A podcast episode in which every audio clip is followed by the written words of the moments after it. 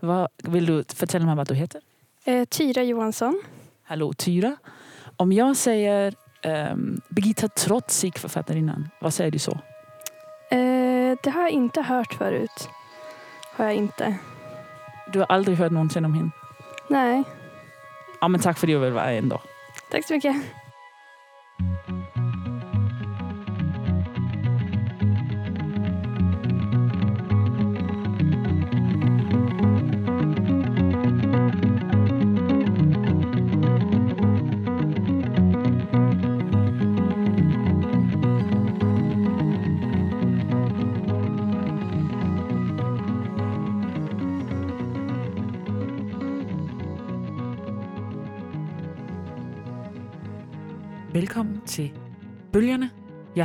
Holmegård. Og jeg hedder Emily Bergman. Du lytter til nummer to ud af tre øh, af vores programmer om den svenske forfatterinde Birgitta Trotzig. Sidste gang øh, i det første program snakkede vi lidt om, øh, hvad Birgitta Trotzig er, mm-hmm. hvad for nogle bøger hun har skrevet, og snakket med hendes danske oversætter Malte Tellerup, og også med dig jo, som også har oversat, Emily. Ja. Øhm, fik nogle øh, perspektiver for, for danske lyttere på Birgitta Trotzig. Men så har vi jo også bare tænkt på, øh, Trotzig er jo svensk. Ja. Hun er født og opvokset og boet i Sverige, og øh, så kan vi bare til at tænke på, altså hvad synes svenskerne selv om Trotzig? mm. Hvor øh, placerer Trotzig sig i en svensk kanon og en svensk kontekst? Og det, jeg, det var jo ikke rigtig nok bare at spørge dig. Desværre. Øhm, selvom du også er svensk, Emily. Mm. Og vi tænkte både sådan, øh, vi har både ligesom overvejet, hvad, hvad tænker den almindelige svensker, og hvad, hvad, øh, hvad tænker de svenske nulevende forfattere om Trotzig. Og eftersom Birgitta Trotzig, hun blandt andet studerede litteraturvidenskab og kunsthistorie ved Göteborg Universitet, mm. så tænkte vi, det er da oplagt for os at tage en tur til Göteborg. Hvor litterær gestaltning også ligger, som er en skole, man måske kunne sige er tilsvarende forfatterskolen i Danmark. Ja, en, øh, en uddannelsesinstitution for unge forfattere. Så øh, vi har et program til jer i dag, som faktisk foregår i sin helhed i Göteborg. I Göteborg i Sverige, nemlig. Øh, hvor vi rejste hen med tog. Ja. Og væsentligt for programmets tilblivelse også, skal vi sige, at øh, vi rejste derhen med Emilys søn, Eli, i som, bagagen, sige. som på det tidspunkt var seks måneder gammel. Ja, lille ekstra menneske med på tur. En lille boss. En lille. Han var med på business-tur, og han var en lille boss. Han var virkelig bossy. Ja, men mm. det var også hyggeligt at have ham med. Men det er det program, vi har til jer i dag.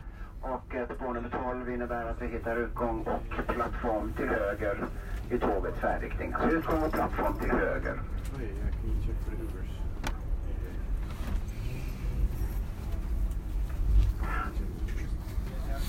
Jag eh, rättar mig själv genast. Till vänster kommer detta bli.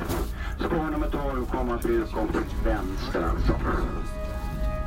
Vi har några anslutande tåg härifrån Göteborg. Klockan 15.40 Vi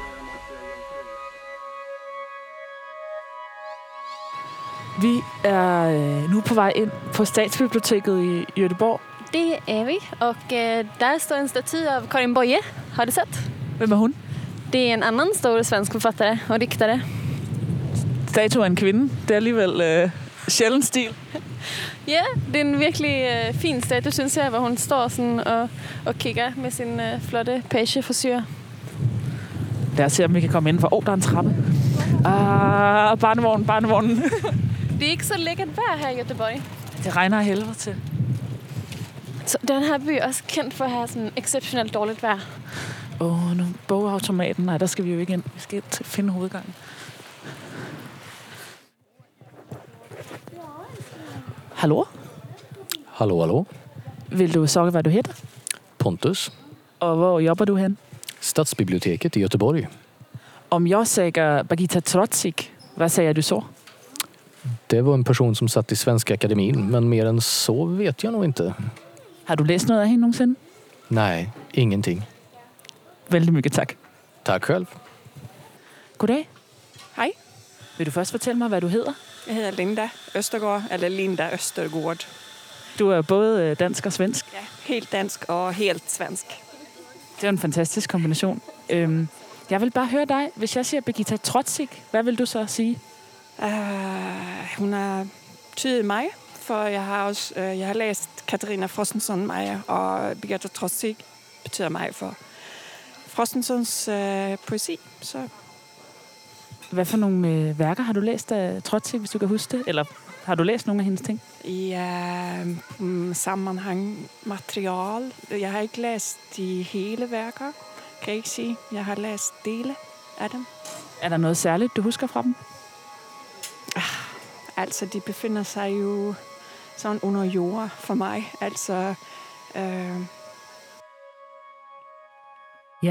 Så fik vi hørt lidt svensk. Både de øh, søde svenskers almindelige svensk og mit rimelig øh, Dejlige svensk. uprøvede svensk, skandinavisk øh, blandingssprog. Du der. har fået indblik i, hvordan jeg altid har det, kan man sige. Ja, det er rigtigt, fordi man kan sige, at dansk er jo ikke dit modersmål. Det Mm. Nej. er jo faktisk en rimelig modig bedrift, sådan at, Ja. Og være i radioen, at være i radioen med mm-hmm. sin Mhm. accent. det er det. Det synes jeg nok også. Men det, kære lyttere, skal I jo selvfølgelig lige være opmærksom på med det her program, at øh, en, Rigtig meget foregår på svensk. og det er sådan set noget, vi har valgt meget bevidst, at vi gerne vil prøve at, at give jer noget svensk, og øh, se om ikke det kunne lade sig gøre i radioen at, at skifte mellem de forskellige skandinaviske sprog. Men vi prøver selvfølgelig at guide jer lidt igennem. Den første person, som vi interviewede her øh, på turen, ud over selvfølgelig dem, vi var ude og snakke med på Jødeborg Statsbibliotek, som I lige har hørt, var øh, kritiker og forfatter Helena Fagertun.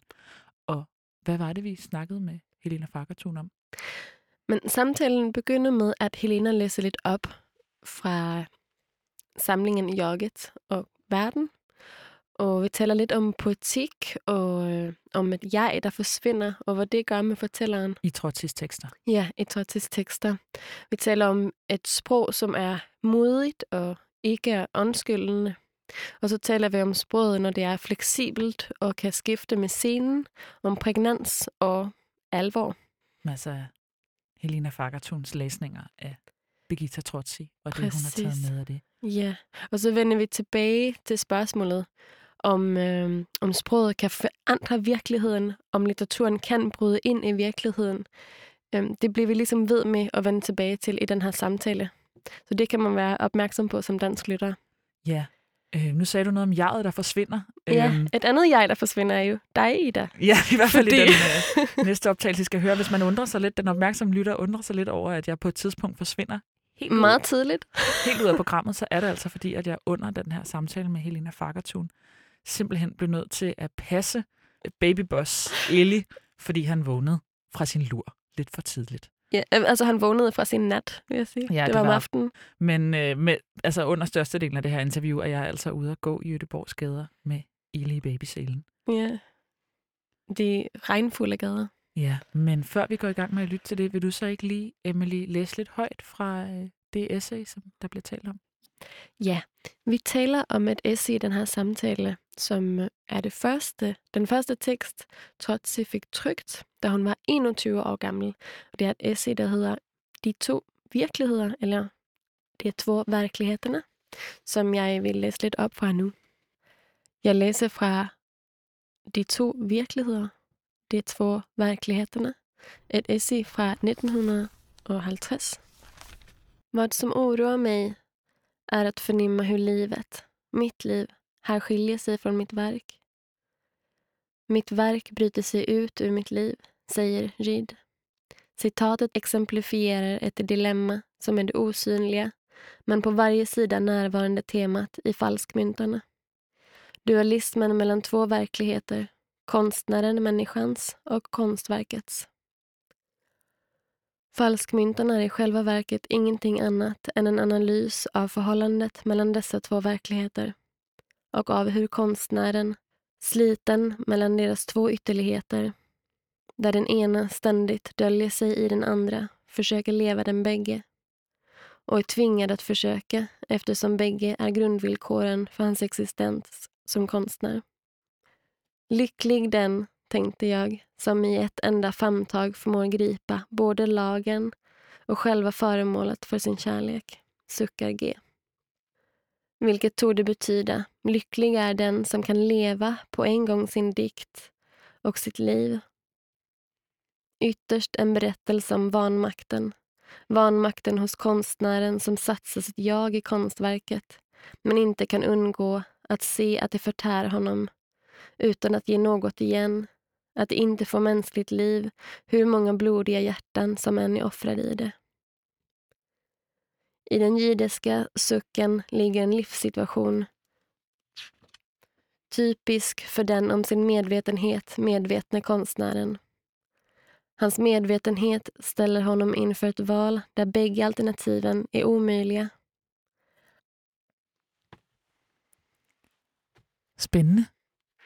Hvornår, hvor gammel var hun, da hun skrev det her? Hon Øh, var kun 21 år gammel.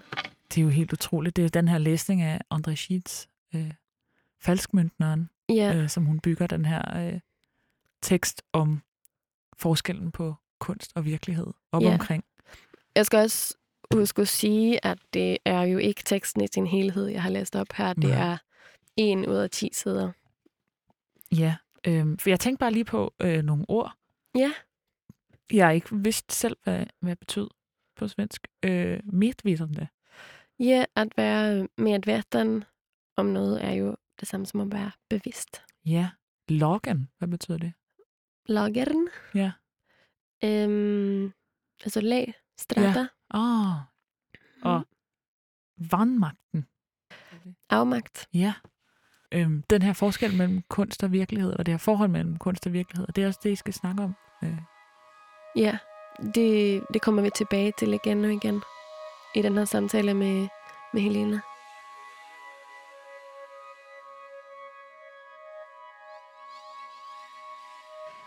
Välkommen Helena Fagertun. Tack så mycket. Du har kommit för att prata lite om Birgitta Trotzig med oss. Det är vi jätteglada för. Jag har skrivit att du har gått på litterär gestaltning men jag vet inte vilka år det var. Ja, jag gick på litterär gestaltning mellan 2008 och 2010. Du är verksam som översättare. Har översatt en rad böcker. Både Green Girl och Hjältinnor av Kate Sembreno. Och så har du översatt eh, Kliniken av Anna Kavan tillsammans med Helena Eriksson och Anna Isnin, Incestens hus. Också tillsammans med Helena Eriksson. Du har också översatt Helen Kellers Mitt livs historia och håller på med Dowley Tale, trilogin eh, Mikkel Tjuka tillsammans med Ulf Krok. Stämmer det? ja, det stämmer. Bra. Em, du var också redaktör för en nättidskrift som heter Ett lysande namn. Finns den fortfarande? Ehm, i- nej och ja. Man kan fortfarande gå in och läsa den? Man kan fortfarande gå in och läsa den, så, men den har inte varit aktiv på de senaste åren. Okej. Men du är redaktör nu för tidskriften Provins. Precis. Som är en norrländsk litteraturtidskrift. Du har tagit lite text med, ett utdrag Ja, från en bok av Birgitta Trotzig. Vad har du valt att ta med? Ja, ja det, var, det var kanske den enklaste frågan man kunde ställa mig just, just kring Birgitta Trotzig. Eh, jag tänker alla andra frågor som, som jag får om, om just Trotzig tycker jag är jättesvåra. Eh, Okej. men just att få liksom frågan om ett citat var otroligt enkelt, för jag har liksom ett citat som, som nästan har hemsökt mig, som jag har återvänt till väldigt många gånger och som jag nästan också tänker har, för mig är hela boken det här citatet. Och det är då boken Ett landskap eh, som har undertiteln Dagbokfragment 54 till 58. Eh, den utkom Ett, 59. tidigt, ett tidigt verk. Ett tidigt verk och ett ganska... ehm, alltså den beskrivs som en samling aforismer, korta betraktelser och meditationer på Mm. baksidan. Och det kanske den är. Man skulle, jag, jag tänker den väldigt mycket som någon typ av poetik. Ska jag läsa? Jättegärna. Eh, för det är ett citat, det är ett ganska kort citat precis i, i början av boken. Och där står det så här. Språket, upprättandet av ett förhållande till verkligheten. träda i förhållande till verkligheten. Gå in i den, krossas, krossas till slam, försvinna och ständigt försvinna mer. Att våga ha ett språk, att våga träda i förhållande till verkligheten. Att utlämna sig till att offras, och alltid. Tack för uppläsningen. Varför har du valt det här lilla stycket? Um, ja, jag tror att jag hittade till Birgitta Trotsi någon gång när jag gick på gymnasiet. Och mm. Det här var en av de böcker som jag började läsa tidigast. Uh, och jag har i efterhand förstått att det kanske inte är en av de böcker man, man liksom först läser av henne eller som är mest centrala i hennes författarskap eller så. Men, eh, så att jag, jag blev nog väldigt, jag var väldigt upptagen av någon typ av jag vet inte om det är språkfilosofi eller liksom det här synen på vad en text kan göra. Och jag tror att hon fick upp ögonen för mig. Just, just vad, vad, kan, vad, vad är en text? Vad är ett språk? Och för mig var det ganska radikalt det här liksom, att, att språket inte är någonting liksom enskilt utan språket är just den här rörelsen till någonting annat. Eh, något slags perspektiv på ja, verkligheten som det står här. Och sen när jag, när jag tittar på den nu så, så börjar jag tänka på massa andra saker. Jag börjar tänka på eh, till exempel synen på jaget, alltså att jaget i princip försvinner i den här språksynen. Att det är så här, gå in i den, krossas, krossas till slam, försvinna och ständigt försvinna mer.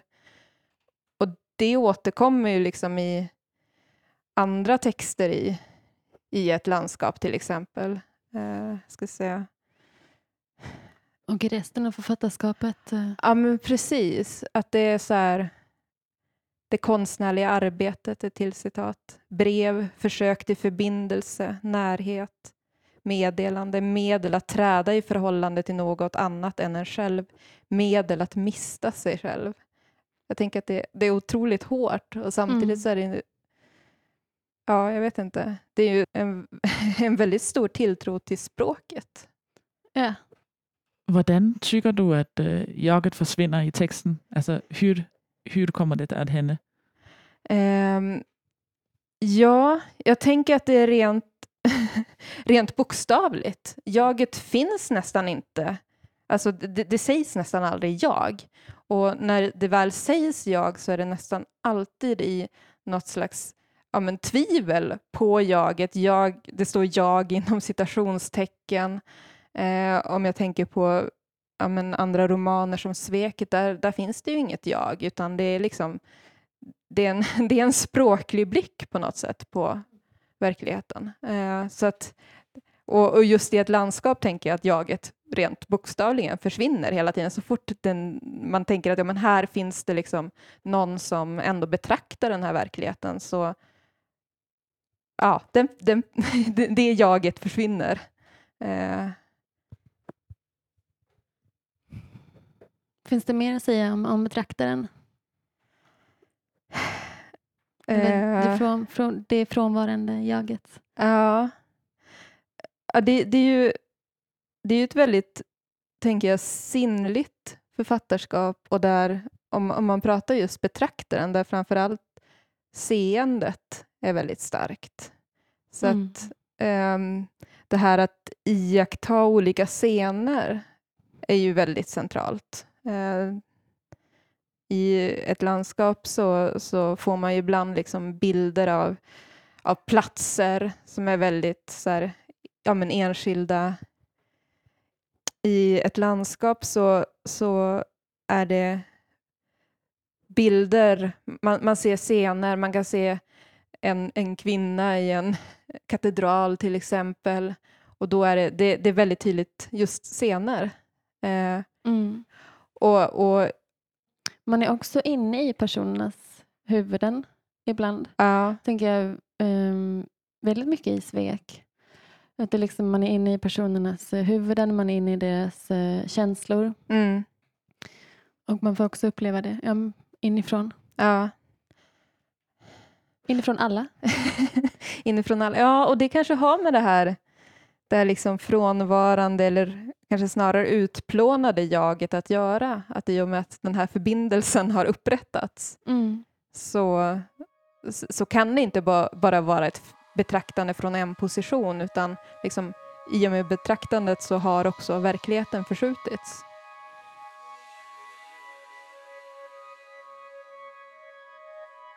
Jag fångade upp ett annat citat när jag återvände till eh, sammanhang Mm. nu. Just, just när jag var inne på den här tanken om jaget och det utplånade jaget Mm. så står det, det det som de kallar jaget kan man klara sig utan.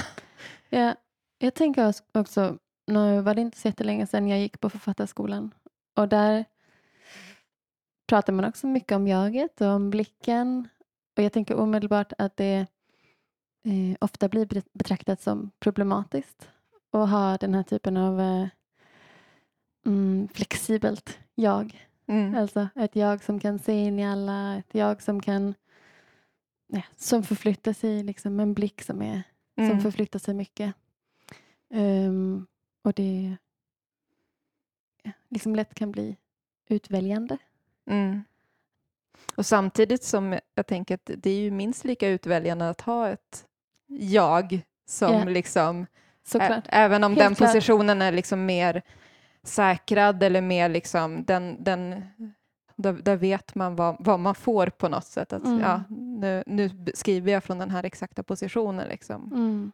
Och det, det tänker jag är någonting som jag tycker, nu har inte jag läst trots i de senaste åren så mycket, men jag tycker det är väldigt häftigt när jag återvänder till det. Just just det här som nästan är objektivt och som är Mm. väldigt kompakt och väldigt så här, på något sätt ändå sanningssägande. Ja.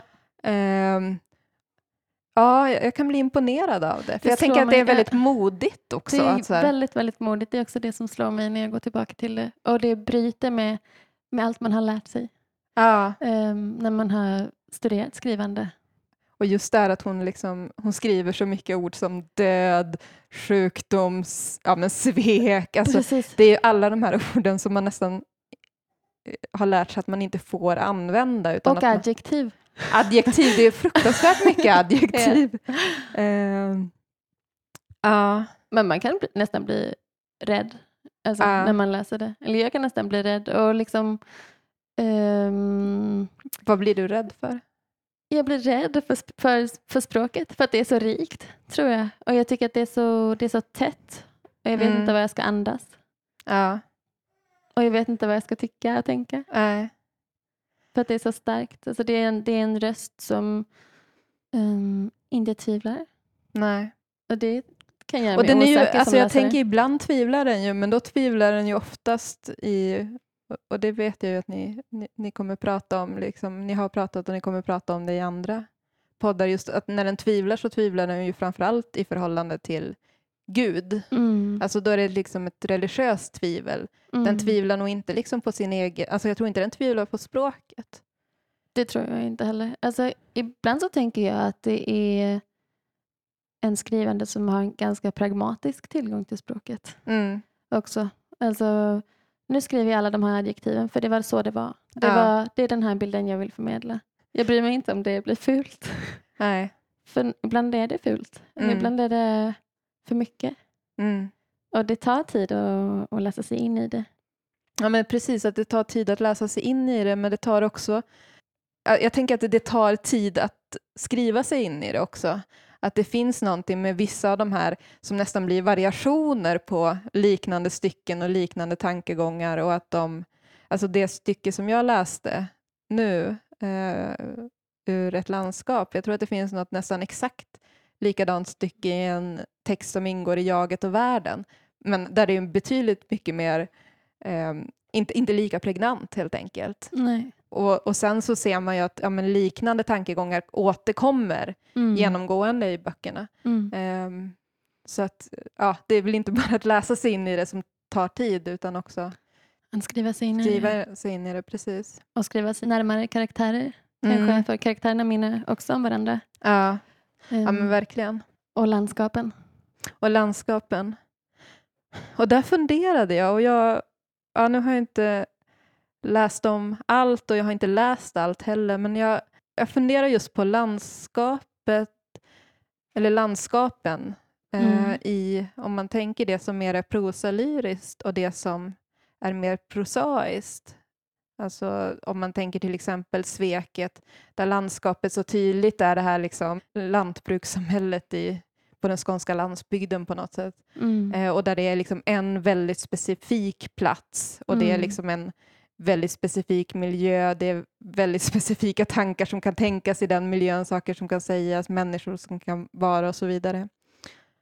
Och i prosalyriken där det liksom är internationellt på ett annat sätt, där man kan röra sig mellan platser och ofta mellan städer. Alltså, och det kan jag bli imponerad över just att, den kan rö- alltså att hon kan röra sig mellan så olika platser och att det är som att olika texttyper också Mm. kan vara i olika platser. Verkligen. Du sa att du inte hade läst eh, Birgitta Trotzig de senaste åren, men att hon var viktig för dig när du var yngre. Är hon läst, Birgitta Trotzig, nu? Eh, jag vet inte faktiskt. eh, jag vet, alltså som sagt, när, ja, men när jag var yngre så då var hon nog väldigt läst i mina kretsar i alla fall. Då hade jag väldigt många vänner som läste henne och som, som hon var viktig för och som också skrev i någon slags liksom, ja, men nästan Birgitta Trotzig tradition. Att det Mm. fanns någonting i ja, men just det vi pratar om, det, det allvarliga och i det här ja, men det, det är nästan storsvulstiga och att, Ja. att verkligen att det är så mycket språk Mm. eh, och det är så mycket Upplever du att det finns eh, mycket allvar i ny svensk litteratur? ehm, Det är någonting som vi återkommer till i, i, eh, i Danmark. eh, Den här skillnaden mellan den dans- danska och svenska Ja. litteraturen. Man tänker gärna, eller jag, okej jag, jag kan bara prata för mig själv. Ja. Jag tänker gärna att den svenska litteraturen är mer, har mer allvar. ja. Men nu översätter du ju Mikkel Tykö. Ja.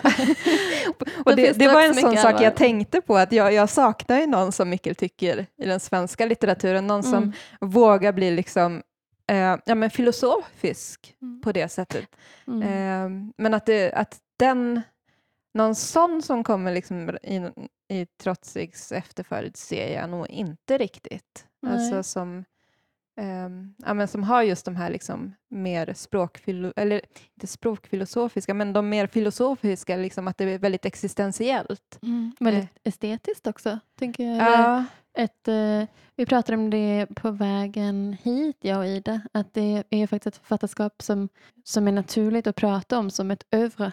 mm, Det sa vi Ja. också tidigare, men det där med att hon, det verkar som att hon går efter samma sak i bok efter bok och ja, skriver som att hon är på väg mot samma svar eller samma Mm. sanning. ja. Och det tänker jag, alltså, du, när du säger det här att, att, eh, att den svenska litteraturen är mer allvarlig än den Mm. danska, så tänker jag också att jag håller med rent generellt. Mm. Eh, men däremot så tänker jag inte att den svenska litteraturen är liksom allvarlig på det här kompakta sättet som Trotsig är. Alltså det finns, jag tänker att det finns ett det, det finns ett allvar i det man skriver om, men det är liksom inte den här...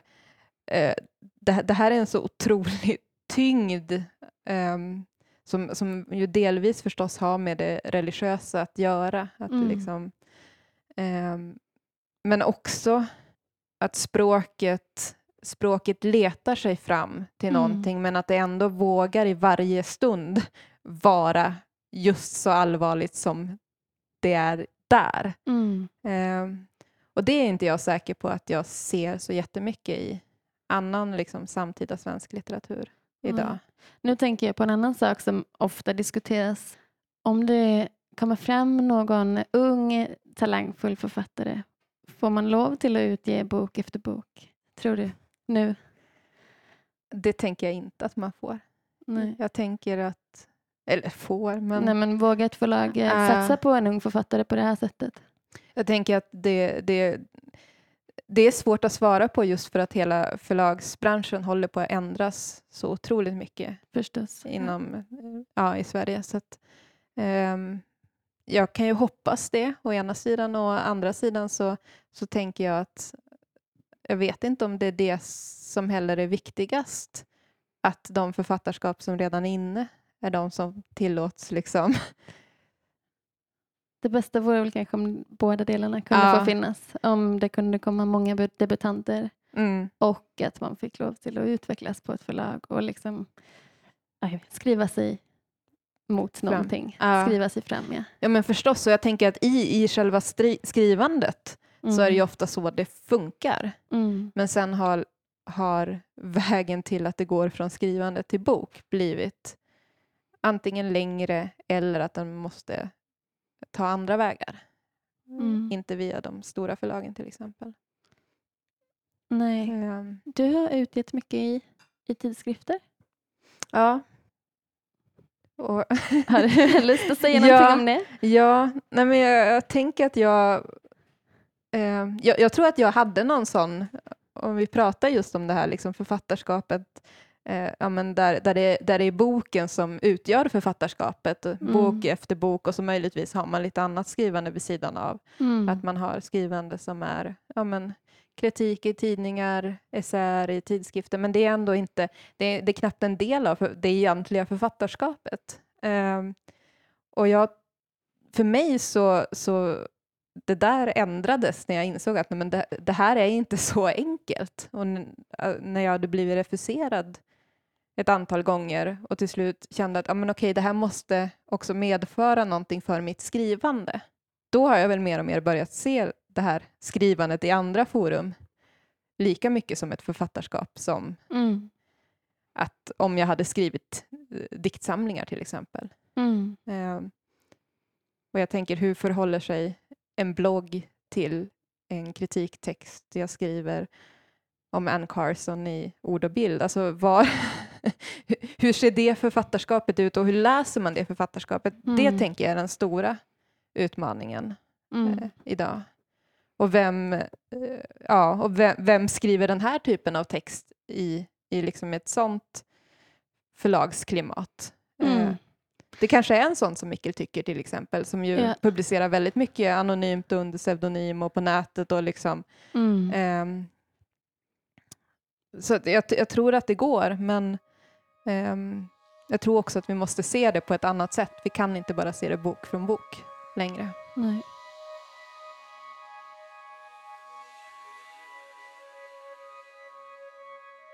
Vi har spurgt, om Trotsi är läst i Sverige nu, vilket visade sig vara lite svårt att svara på. Men det gav anledning till en, en samtal om förlagsbranschen i Sverige nu, som der jo er blevet talt ret meget om på det sidste, af mit indtryk. I svenske medier? Jamen også i dansk, ikke? Om det her med, at det er så svært at udkomme i Sverige lige nu. Øhm, så er det også ret sådan markant, når man ser på Birgitta Trotsis forfatterskab, hvor hun jo har udgivet bøger, altså rigtig mange bøger, og ofte med bare et års eller et, et par års mellemrum. Mm, og jeg spurgte Helena, om hun troede, at øh, det kunne foregå på den her måde nu. Får man lov til at udgive bøger på den her måde nu? Er der nogen, der får lov til det? Hvor hun havde nogle virkelig interessante tanker om, hvad et forfatterskab er og kan være nu. Ja, og hvad et forfatterskab måske kan have brug for, øh, for betingelser for at kunne udvikle sig. Ja, Helena fortalte jo også mig, at hun læste meget Trotsi som yngre. Har Birgitta Trotsi inspirerat dig i ditt skrivande?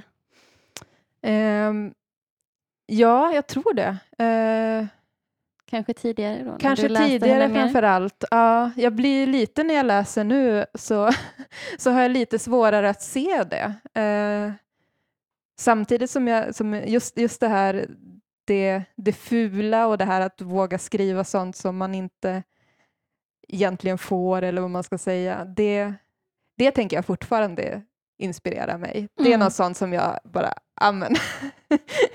Ja. eh, grymt att det också en sån så uppburen författare Mm. faktiskt gör det och att man inte, jag tänker inte prata så jättemycket om det.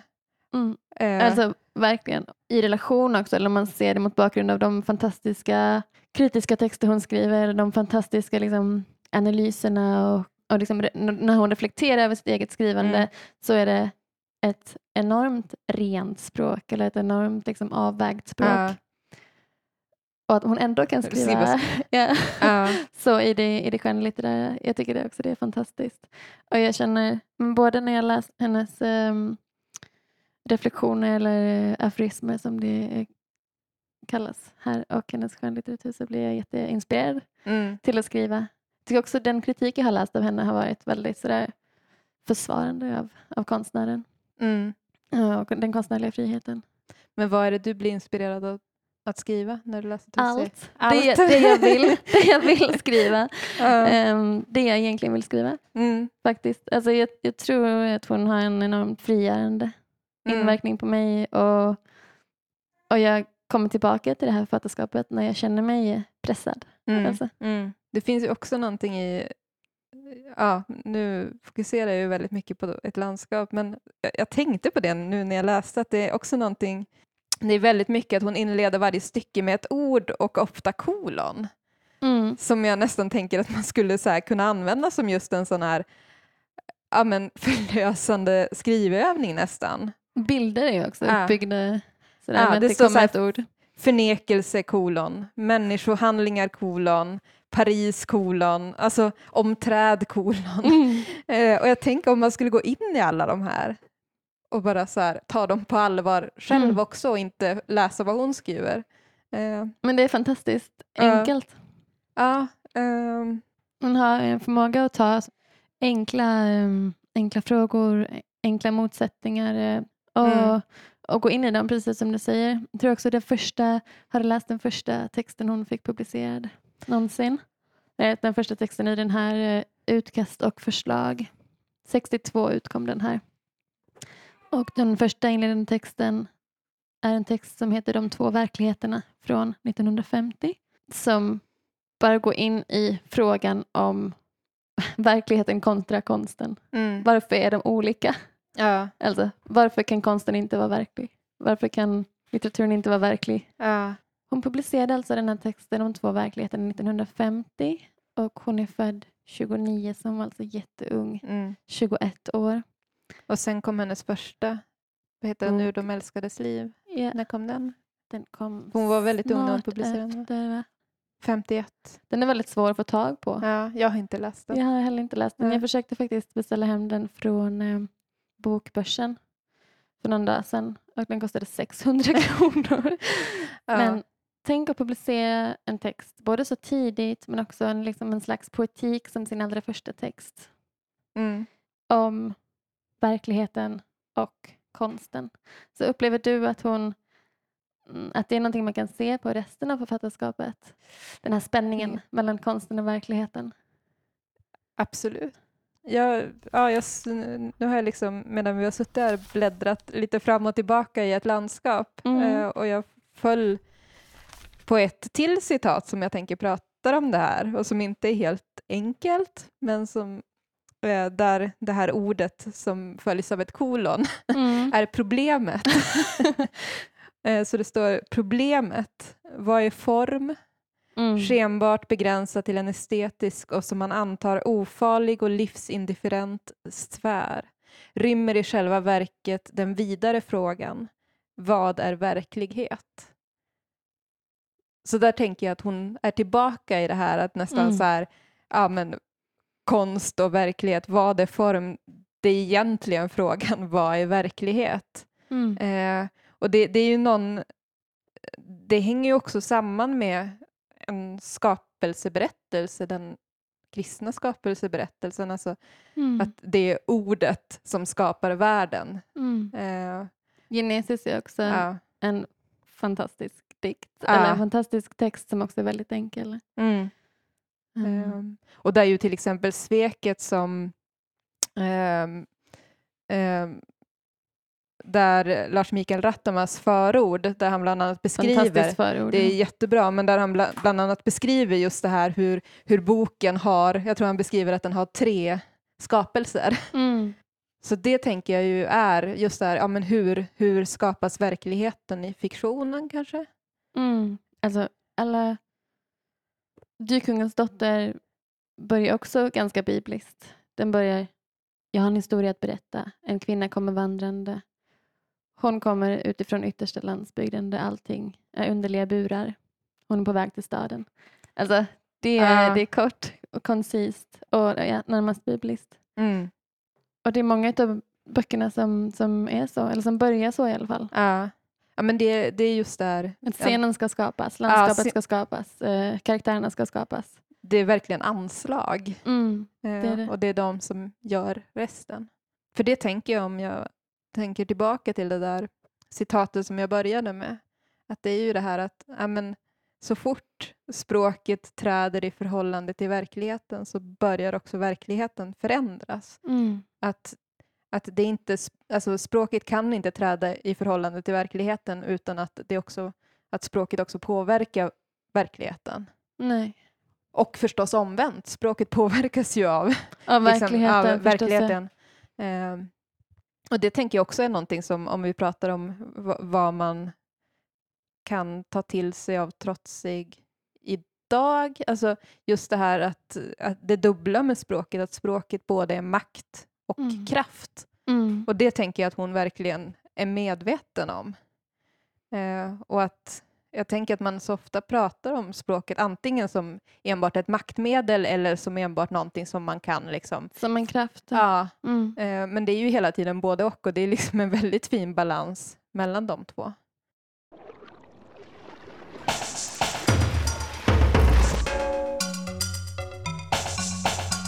Du lytter til Bølgerne med Ida Holmegård og Emily Bergman.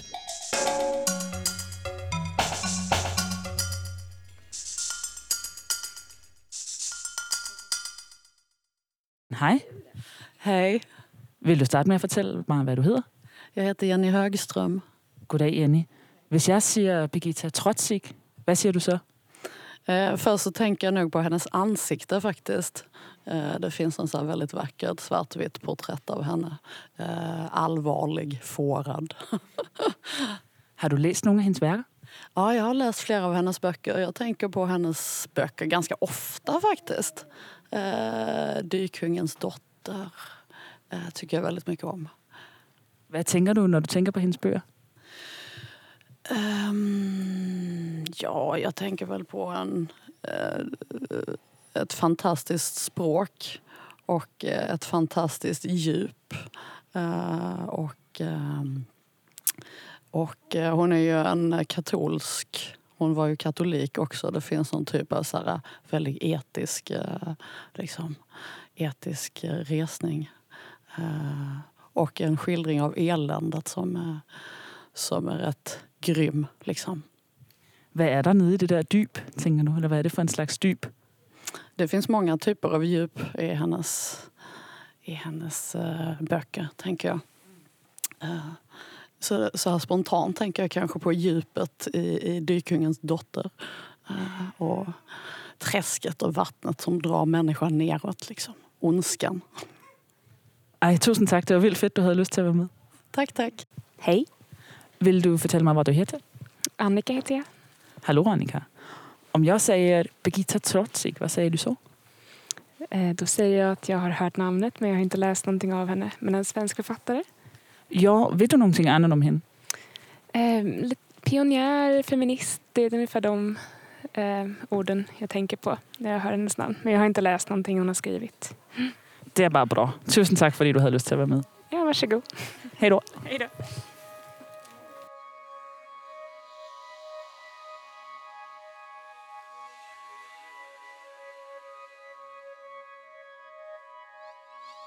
Vi tog også hen og snakkede med Carl Daniel Törnqvist, elev på litterær gestaltning, som er en skriveuddannelse på Göteborgs Universitet.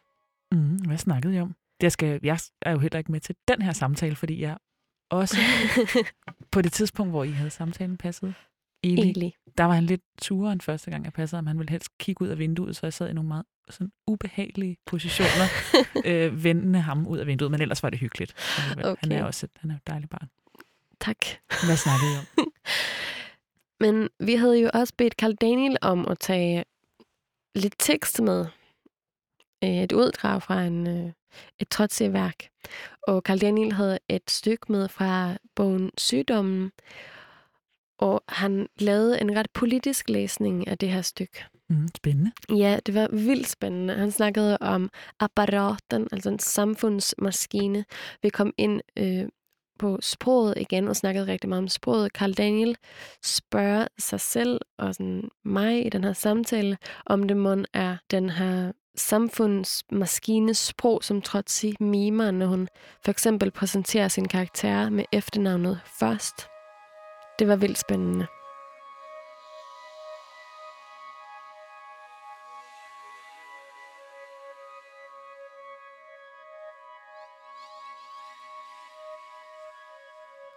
Hej Carl Daniel Törnqvist, elev på litterär gestaltning.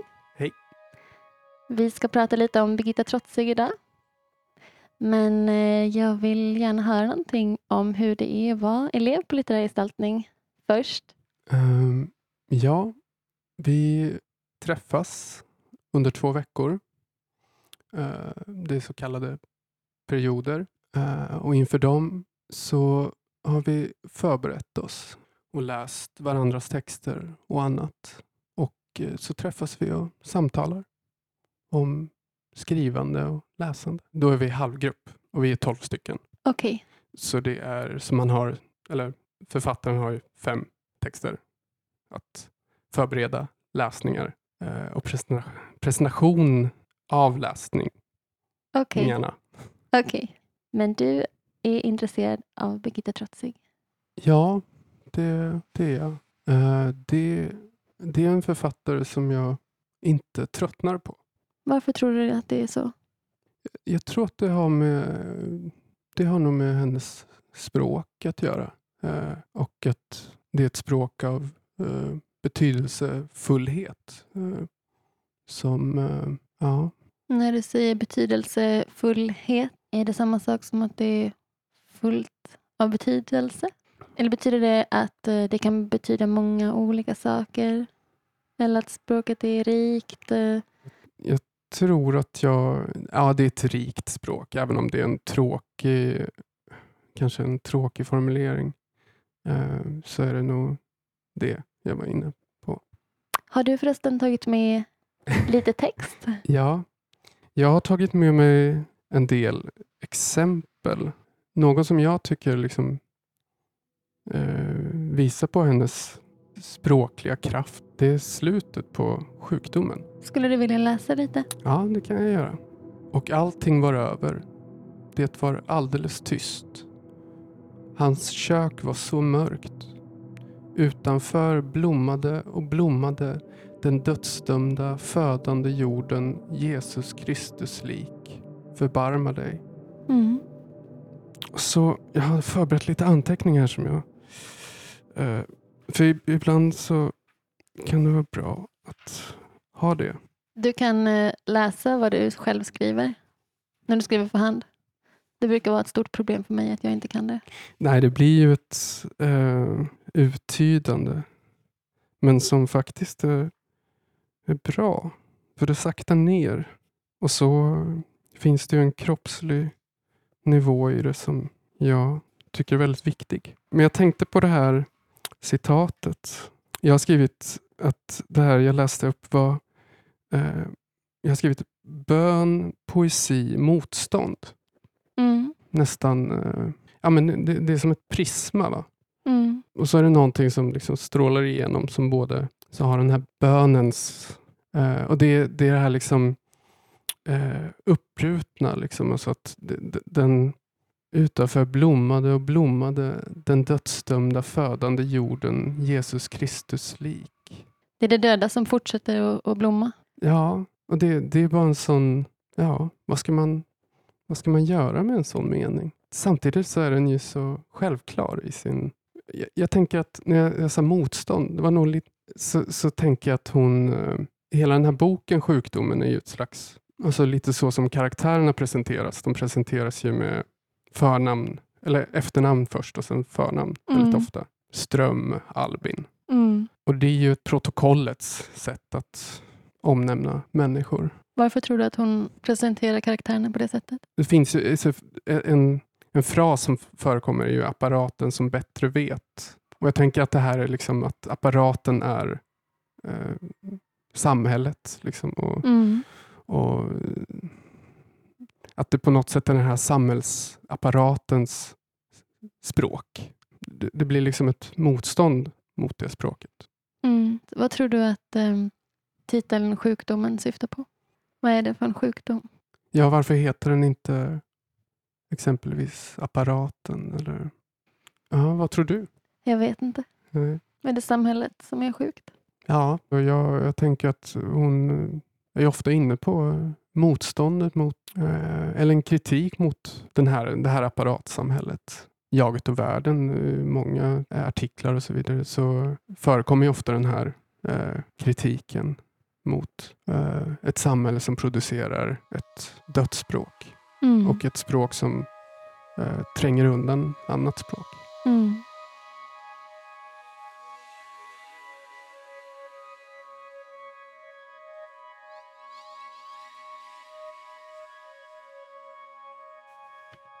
Birgitta Trotsi har jo ikke kun skrevet skønlitterære værker, hun har jo også skrevet essays, og hun har skrevet mange tekster, som handler om andre forfattere. Hun har skrevet om Mandelstam, hun har skrevet om Rilke blandt andet, og hun har også skrevet om Simon Weil. Og hvem var Simon Weil? Det hører vi i hvert fald mere om nu, fordi at Carl Daniel er meget interesseret i Simon Weils tekster, og også den måde, Birgitta Trotsi skriver om Simon Weil.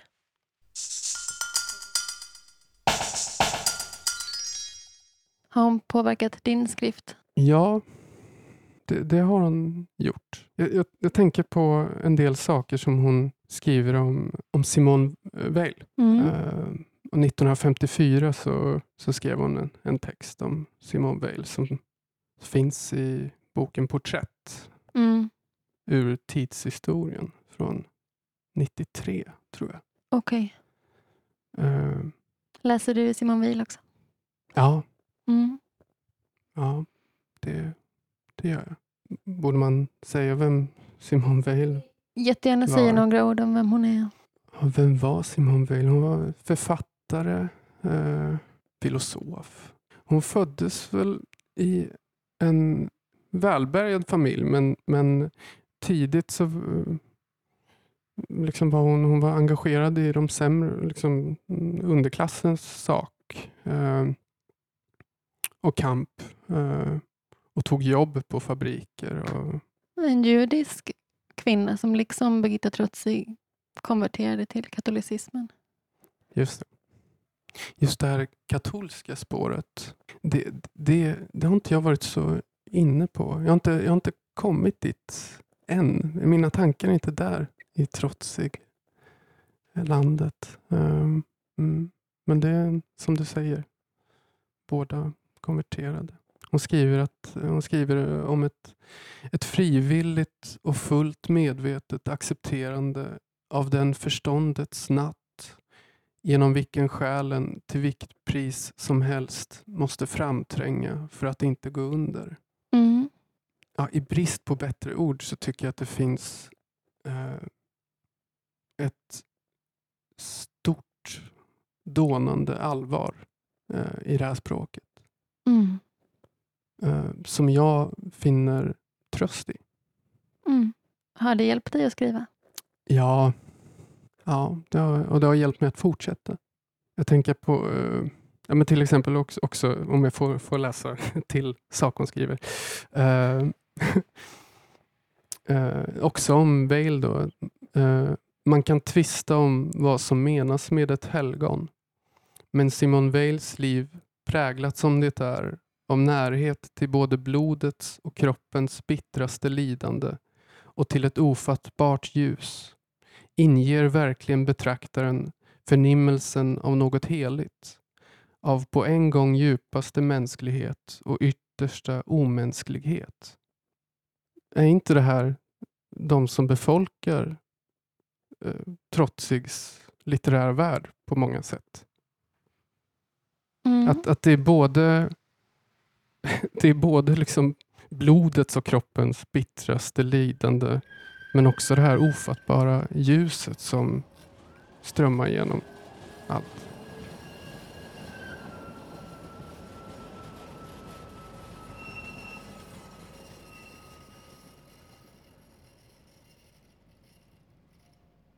Hör spårvagnarna i bakgrunden. Ja, vi är ju trots allt i Göteborg. Hör man regnet också? Det har inte visats någon nåd i väder, vädervärlden för böljornas eh, besök i Göteborg. Det kan man inte säga.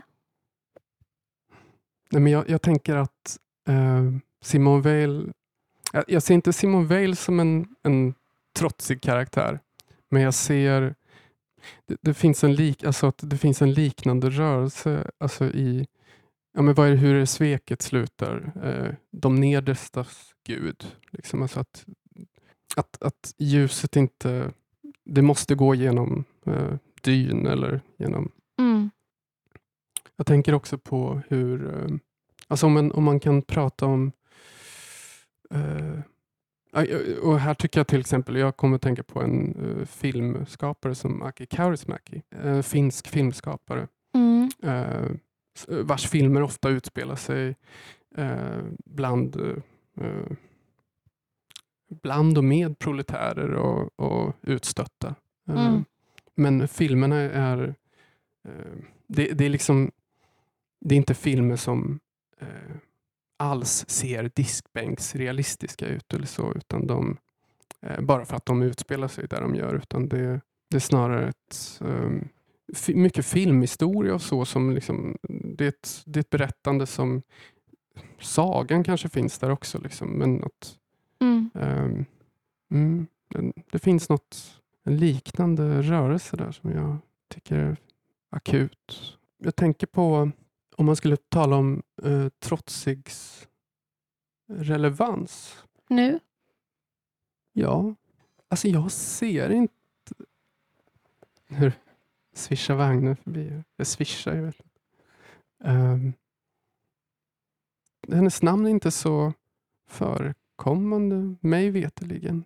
Alltså, jag frågade ju, eller vi frågade ju Jenny om det var några elever som var intresserade Mm. och fick först veta att det inte var det. Eh, Men så dök du upp. Ja, eh, jag var nog lite nervös tror jag. Eh, men sen var jag i Skåne och upplevde en, eh, ett otroligt kompakt mörker. Hur då? Ja, det var ute på den skånska landsbygden. och, och ja, där, där blir det verkligen mörkt. Och, så hade det regnat och var lerigt och sådär. Och då, Din bästa trotsig stil? ja, precis. Och då, så då skrev jag till, till Jenny och ja, sa att jag hade ändrat mig. Jag har tänkt på trotsigs eh, relevans mycket i förhållande till just den här apparaten som bättre vet. Liksom, det, är ju, det är ju ingen apparat som, som har försvunnit. Hur tänker du med det? Nej, men jag, jag, jag tänker liksom eh, till exempel på där jag bor. till exempel. Mm. Bor du i Göteborg? Ja, jag bor i Göteborg. Jag bor i någonting som heter Kvillebäcken. Okej. Eh, och det är ett område som ja, där, där har, det är mycket nybyggen och, sådär, och, det, och det har gått väldigt fort. Okej. Och det, och det gör någonting med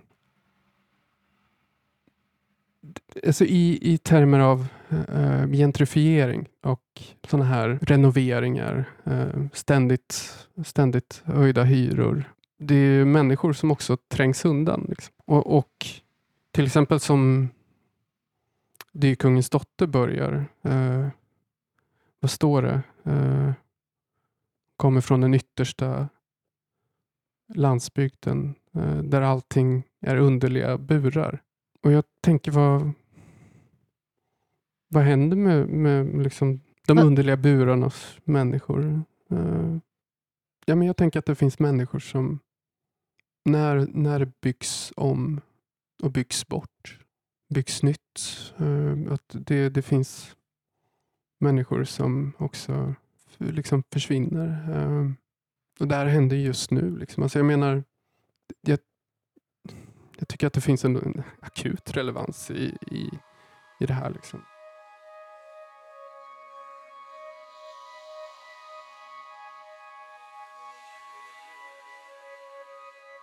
Hon, hon säger väl rakt ut att, att estetik kan vara etik. Hur förstår du att, en, att estetik är etik? Vi, var faktiskt inne på det här i ett uh, textsamtal idag. Att, ja, men som i det jag läste ur sjukdomen till exempel. Alltså att, att göra om. Uh, att det officiella språket eller apparatens språk inte det kan göras om. Det kan, ett, att det officiella språket eller att apparatens språk inte är ett eh, stort monument som man bara måste eh, tillbe eller upprepa i sig själv utan att man... Att det, finns, det finns en... Eh, att göra språket rörligt är ju också att på något sätt eh, visa på eh, en förändringsmöjlighet. Eh, ja. Upplever du hennes litteratur som hoppfull? Ja, det, i, eh, i en intervju med Helena Boberg, alltså det, från 2000, samma år som, hon, som Birgitta Trotzig dog. Det var 2011.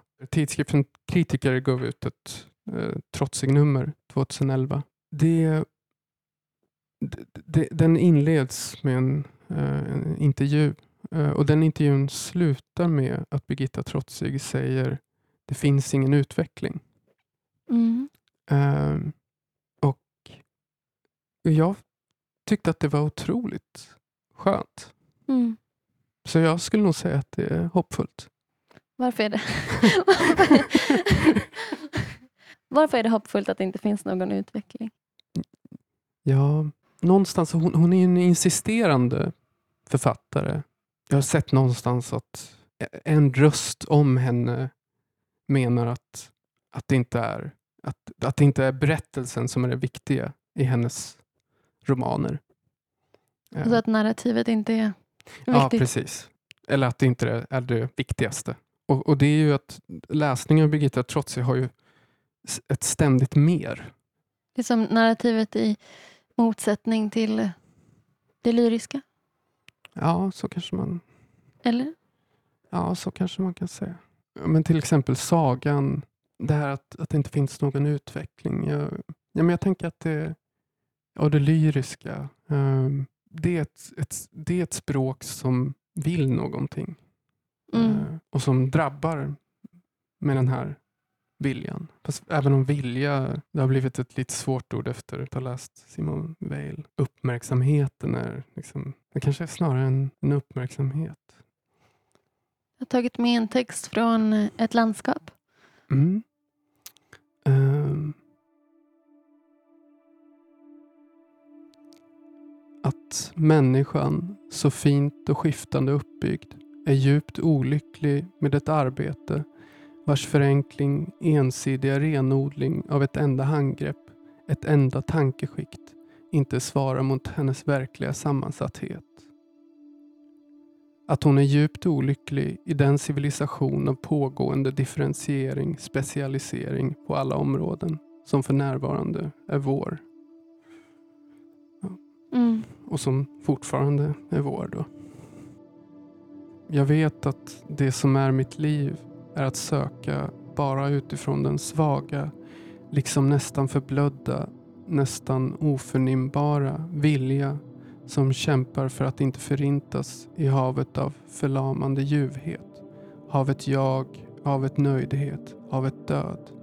Och detta nästan omärkliga, föga anslående en blek rispa i en mätt havsyta är det enda levande i mig. Allt det andra är sjukdom. Det har vi kanske svaret. Där har vi svaret på, på varför frågan. den heter sjukdomen. Mm. Det låter nästan som en poetik. Det du precis läste upp. Ja, det är det. Tror du man kan läsa det så? Det tänker jag att man kan. Det är en jävligt viktig poetik.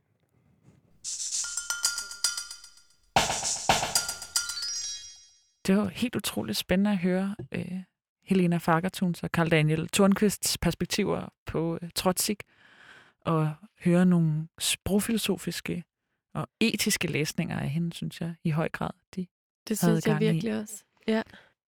og høre lidt om, øh, om hvordan de ligesom relaterer øh, Trotsig både til øh, moderne svensk litteratur og til det moderne svenske samfund. Det var alt for vores øh, tur til Göteborg, så tog vi simpelthen bare hjem igen, da vi havde øh, interviewet Helena og Karl Daniel. Mm. Tusind Øh. tak igen til Helena Fagetun og Karl Daniel Tørnqvist. for at de havde lyst til at være med i programmet. Mm. Næste program i Trotsig-serien kommer til at handle om Trotskijs forhold til mysticisme og forholdet til religion i det hele taget i hendes tekster, og det kommer også til at handle en lille smule gennem, set gennem den prisme, kan man sige, om øh, hvordan man kan læse Trotsig nu sammen med moderne litteratur. Vi har to gæster i det næste program, nemlig Johan Lykke Holm, svensk forfatter bosiddende i Danmark, og Andreas Amdi Eckhart Læsø, dansk forfatter og kritiker. Det kan I bare glæde jer til. Vi skal lige huske også at sige tak til Nordisk Kulturfond, til Fondet for Dansk-Svensk Samarbejde og til Statens Kunstfond for støtte. Og tak til jer, kære lyttere, fordi I lyttede med.